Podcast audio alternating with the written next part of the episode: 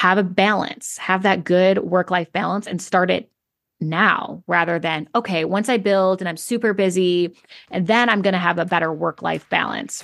Right. I mean, that's hard to then come back from.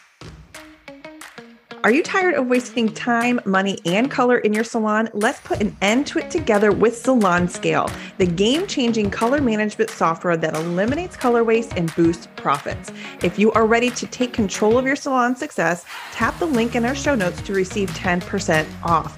Let's end our messy hairstylist ways and maximize our earnings and reduce waste together. Welcome to the Messy Hairstylist Podcast. I'm Kelsey Morris. And I'm Abby Warther. Whether you are a mess literally or figuratively, we are here to help you take imperfect action to find your success as a hairstylist. Okay, this week we are going to talk about a question I posed in our last episode. So we're actually going to remember to do it this episode. And I feel really good about it. The question is if you are a newer stylist and you are building your building, books, just building, building some are right. building and not new at it. That's true. That is true. Yeah. I should I shouldn't use that because there's a lot of times when you're just building and things happen stylist. in life. Yeah, just came or, back from maternity. Or if you're leave, moving, yeah, I've moved twice and had to rebuild. That's, a lot of different reasons. You're right. So let's go er, on the newer stylist. If you are a building stylist, mm-hmm. should you have your book wide open, tons of availability, lots of days, or should you scale that down and have more consistent days, consistent hours, but fewer appointments available? What Ooh, would you say? I love, I love this. I love this because what is the old school go to way? The old school way is make yourself available all the time. All the time. All the hours. Doesn't all matter. The days, all the nights, all the weekends. 2 a.m. Go in. Sleep here and you will eventually have a client in your chair. Right, right. If you're lucky. Exactly. If not, dust shelves. Dust shelves. And where some of that is still true. Yes, yes, yes, yes. Where some of it is still true. I do think it's important to be in the salon. Like if you don't have a client and you are trying to build and it yeah. is your scheduled day, I do think it's important to be available in the salon just in case. Mm-hmm. Get some cleaning done. But gone are the days of someone just texts me and they want to come in tonight at 9 p.m. I'm going to do it because yeah. I'm trying to get clients. Yes. So I think that there's upsides and downsides to both. Um, I think that I think that there is an in between of the two. So I think if we like go through the upsides and downsides of both, then we can both share like what we think the best route is if you're building. Yeah. Right? Okay. Agree. Yeah. All right. So, Upside number one of having um, open schedule. Yes. Upside number one is well, you're available constantly. Yes. yes. You will, if someone calls in, walks in, you will be able to take that client. You will be able to take right? the client. And Text you. If, yes. If they're like, um, oh, I want to book an appointment with you, but I only can come in at night. So you're like, great, I work 24 7. This is perfect. So right. there is no uh, back and forth of potentially missing that client due to availability. Right. Now, can we immediately talk about the downside of that specific scenario? Yes. Yes. So the downside for that specific scenario is now you have created a monster. And that is in the client. In the client, because the yeah. expectation is you are always available yeah. and you will always make it work for the client, regardless of what your schedule is. Well, I think that's something that probably you and I have both seen in our careers, either with ourselves or other styles that we've worked with, being in that predicament because um, that's the the go-to way back in the day of working all the hours and being accommodating that they then are now stuck with these hours or these clients who don't value their time or don't even care and just mm-hmm. demand. And if you can't get them in, they'll say, "Okay, fine, I'll just go somewhere else." I've yeah. heard people say that, right? Oh my goodness, of course. It's like a yes. threat. Yes. And then, but then sometimes if you might have given in, sometimes you say, okay, fine. And then that's how you lose that client. But um, that is a real thing from and and it's it's hard because in the beginning you just need the money coming in mm-hmm. so you're going to say yes but then at some point when when is that point where you shift over and you say no these are my hours and this is all i have available well and how and then how you know it is it that becomes a whole thing it becomes scary to do that Yes. yes. right so then what would be an upside to having a scaled down um Yeah. point availability Um, I- yeah, I do think there are some upsides. I'm, uh, I'm more on the side of like have a little bit more availability, but not all availability. Um, an upside of it is that when you are at work, you are ready to work. You have maybe a couple clients uh, on your books for that week, and you don't feel just um, defeated mm-hmm. by Yes. open books, staring at open books and in a salon and honestly feeling out of place. Like, what do I do?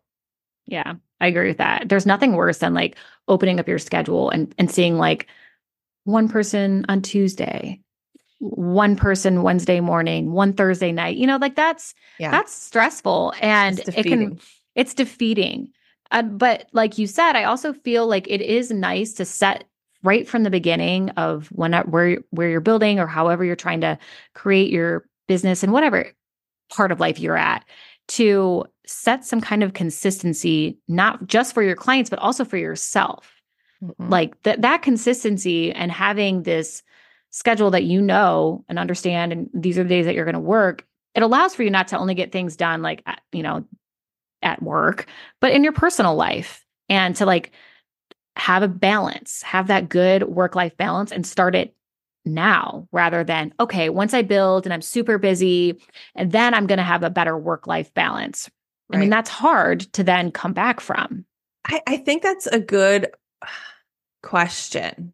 Like, can you s- start off with a better work life balance and truly get to the area of success that you want? I always think that whenever I see these highly successful people in all different industries and they have this very successful business and they have the family and they go on the vacations, they do all the things.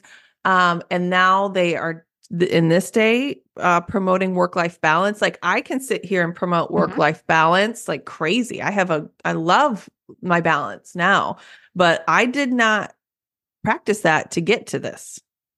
right right but i think that there's like I'm not saying that's right, but that no I don't no, no. know. i know i do that. agree i agree i just think that there's a better way to do it i just think there's a better way to do than what we did Yeah, and but I don't know what that is. I don't. Right. I can't even here's- give advice on that.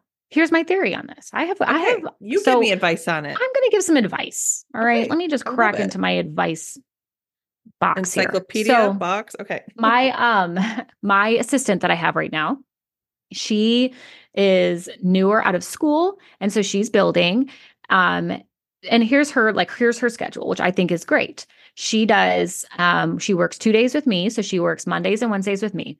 And she gets paid to assist, so you know, what that's it, but it's like daytime hours. She doesn't have to Wednesday night, sometimes she's there till 8, but usually Monday we're out by 5. And then she works Tuesday, Thursday, and Friday. Okay. One of those nights she works a night. So it's I usually um Thursday night she works late, but Tuesday she works during the day. And then she works two Saturdays a month. And then whatever day that she's not working, whatever week she's not working a Saturday, she picks up another night during the week. And so I think in my opinion, it's like, okay, we don't have to work every single night. And I I'm, I might be wrong. She might not work every single Friday. She might like if she needs to like fill in, but she always gives herself off at least two Saturdays because, you know, we always said, oh, you have to work every single Saturday as a hairdresser. Yeah. But do you?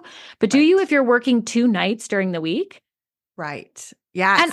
yes. And I am, I truly believe, and I have heard this feedback. So this is not just coming from my brain that clients sometimes prefer to come in during the week night on an evening rather than like kill time on a Saturday. Think of how busy Yeah. all these kids are and all these activities. yes. I don't like- want to go have appointments of my own on a Saturday. That's no, there is not a small time. part of me that would want to go get my hair done, a massage, my face, nothing on a Saturday. There's Mhm. not a small part of me. And I honestly think that clients prefer those weekday evening hours over some of that. So that's kind of how she has worked it out. So it's like she's not killing herself in the salon and she works like shorter hours. So instead of doing like the long, like eight or 10 hour shifts, you know, if she's working in evenings, she'll be there like three to eight or that. That's know, so- great. it's yeah, she's got a great schedule and it's working for her. Oh my gosh, this girl is just doing so well. Watching her grow oh. has been some of the greatest days of my life. And that but, brings, yeah, that brings you energy into your salon yeah, too. Absolutely. Yes, absolutely. I agree. I love when stylists are building and growing and they're getting new people in. Like, oh, you you just can't beat that. That's why it's right. so good to have new new faces in your salon. So you were you definitely brought up the question of should we work all the nights and the weekends and um, I agree with that. I I do think that there needs to be some nights and some weekends if Correct. you truly want to build and support yourself financially. Um, I do see a trend of hairstylists not doing nights and weekends at all, and they're new. Um, I think that I here's what I always say um, to my stylists that come and rent from me now, and I just do, do mentorship with them. I say, and and majority of the stylists that come and rent from me have some building to do, which actually is um, surprising to me. I thought I'd have full book stylists coming in, but they come, I think maybe they come to my salon because they know it's a building salon, mm-hmm. right? It's a great place to build. So um I tell them, I'm like, you know, you don't have to work the nights and the weekends. You don't. So I do believe that. However, you are now just lengthening your building phase. It's just going to take longer. Love it. Right. It's Love with it. anything. Like if you're trying to um, get physically fit, if you're trying to like build muscle in the gym, get some booty gains or something, and you go twice a week versus four times a week, you're going to see those results more quickly. Same thing with with building your book. So, yeah, I think that's a great schedule that she has there. So, the thing that makes me nervous about not working as much, this mm-hmm. is what makes me nervous when I see some stylists in my salon that have and some maybe working less because of their fi- family dynamics and the ages of kids and things like that. So it's not like it's a decision that they just don't want to work. It's just what their dynamics are. Um, I just worry that there isn't enough of a presence for them to build. Right. Like they're not. And I don't known. necessarily mean in the salon. Right. I think have them presence in the salon does help, but then the, then there's not as much opportunity to get the content, to create the marketing, things mm-hmm. like that. Yeah, I agree with that. Yeah, that's that's a really interesting perspective. So that's my that's my always fear and and I think it comes from me. I only know how to achieve my goals by going off the deep end. That's my toxic trait, you know? It is. I'm being honest. I'm not going to sit here with this conversation today and be like, I'm the expert at this. I am the wrong person to listen to when it comes to how to have balance when building a business. I mean, maybe me and you are both not great at this. Uh, this is my, this right? is a hard conversation to have. This is therapy. it is. I, I I I have to be honest. You know, I yeah. don't know how to build a business with balance. Is that possible? I does mean, that exist? I think, I think you hit the nail. I think you hit the nail on the head on on saying it could lengthen the process. But again, again, I really do think that it is possible by doing at least one or two nights a week and a, two Saturdays a month. I still think you're creating availability while setting yeah, boundaries. I like that. Giving people the options, like just because they want to get in right this second doesn't mean they can't wait until Saturday or till Tuesday when you have a night. Um, and I also think that as we talked in our previous episode about um, uh, the hairdressing industry on, on, a whole, the way that things are shifting, people are understanding that kind of gone are the days that you, as a client, can just be like, I would like to get in in an hour. Like those, yeah. That's not really the way it works anymore. People are because more, it's so strong of an independent education correct. or um, independent stylist Indus- now too. Yes, and so they, they have to get on. They know they're gonna they're gonna do all the research we also have all of this research at our fingertips now the Instagrams, the TikToks. They're doing their research, they're looking at their schedules. It's not like an impromptu where you call, say, a big name salon and you're like, does anybody have availability in, in two hours? Mm-hmm. And then they're mm-hmm. going to book it because, like you said, there's more of this this independent stylist that's happening. So I think that uh, clients or potential clients are more um, accepting of this than we think. Yeah, this, especially this now that so many do work from home and have different types of schedules, the daytime availability is there when it didn't used to be when we were right. building. The other thing that I see that happens with a building stylist and the abundance of openings is I find that they're the stylists that are the most hesitant to truly go into online booking. Mm-hmm. Mm-hmm. Because there's that fear, and I get it, is if say you're working a 10 to 6 that day Yes. or 12 to 8 and you have a 12 and a 7, you know, yep, that's frustrating. Right. then what? You know? And so that's a good question. So, what advice would you give to somebody who says, This has been my problem lately? What should I do? Or do you think it's uh if those are your hours, then you just got to do it? Cuz I I have stylists ask me like like should I move this person? I think I'm going to see if this person can move. What are your thoughts on that? Okay, I I walk a very fine line on this one. And it's in, it's interesting that we're talking about this because I've had to have like a couple come to Jesus moments with myself in the last like 2 months about me maybe not sticking to my hours as much as I should. Now, I have always said that I'm a I am a flexible stylist, like I am flexible to my clients and I they've always been flexible with me. Um and I but I think that there is a very fine line where then they become annoyed. If you're someone who's moving clients, if Yeah. they've picked a time because they want that time and then you're coming back and moving them or asking them, even if you're not even like you have to do this, if the ask then they feel obligated. It's a really fine line. Um so it's hard for me to get offer advice on that because I'm I'm kind of working through that now. My initial reaction when you said someone would say like, "Oh, I have a 12 and a 7" is to be like, message to 7 be like, "Hey, just curious if you can move up. If not, totally fine." Right? That's my initial reaction. But the more as I'm going through these type of scenarios, um, you know, with everything that's going on in my life and with the kids like having this and that and like me having to like juggle how to get them where they need to be, I have found myself more late like often having to ask people to move things around and and i'm wondering like will that affect me? Is that going to affect me long term? Does that play a part into why like i didn't wasn't as busy in december? Now these are all like toxic thoughts and i don't know if it's reality or not. Right. i'm just saying that you have to be careful with that because if they can't depend on you imagine if you like set your dentist appointment every time and then you're like you know that the day before they might call you and ask you to move every Yeah. single time you'd be like Yeah. hesitant to schedule the appointment and y- you don't want to be that person but i also do believe in flexibility it is a very fine line um, and it's hard for me to offer advice on that because i am i am also going through that it, that is a hard one because it's not the scenario of you saying, "Well, I just have this big gap and I just don't prefer it." It sounds like it's because of life and all of those types of things, but sometimes it does get to a point where it's like, "Okay, this is my career, this is my livelihood, Mhm. and you have to say no somewhere sometimes, and you're going to disappoint somebody."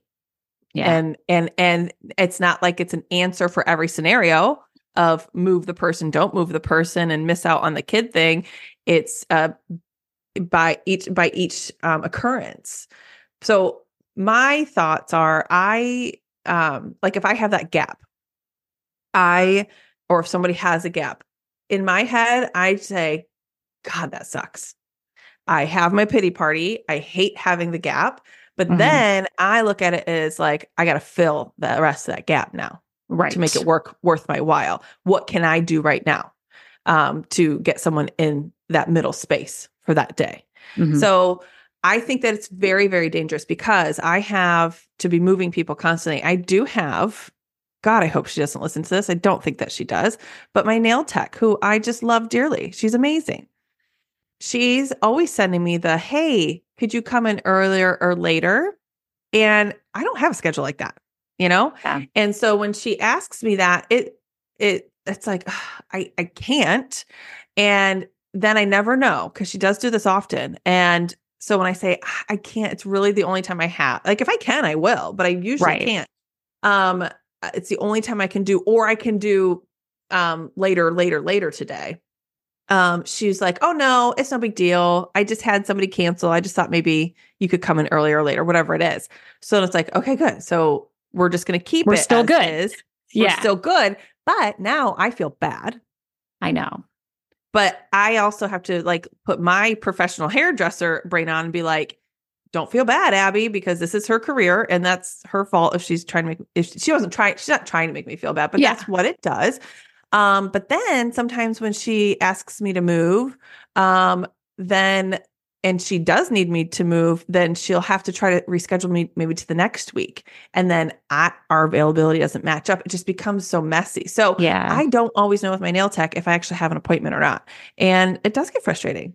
Yeah. It does. See, yeah, I, I totally understand it. I mean, there's so many different, you know, when you are a building stylist or even a seasoned stylist, there, there's a lot to think about about getting booked and staying booked. And I think it's good that we had these type of conversations. Like I said, as we're talking about this, and it's interesting that you brought that part up because I'm like, well, I'm actually working through this on my own right now. Um, that we reassess often, reassess Yes. often because it's ever changing. Your schedule is going to change, your perspectives are going to change, the way you're doing things are going to change. It's okay to reassess and make adjustments. Mhm. And and I also think it's good to be open about it, like I am here. I'm like, might be reassessing that part of me and and think if I want to do it differently. But in closing out this topic, I don't think there is a right or wrong way to build. I think that it is a personal preference on how you do it. Um, and I loved what you said about lengthening the building process. We all know that as a building stylist, nights and weekends are important. That doesn't mean you have to do it that way. It is a personal preference and just depends on how quickly you'd like to do it.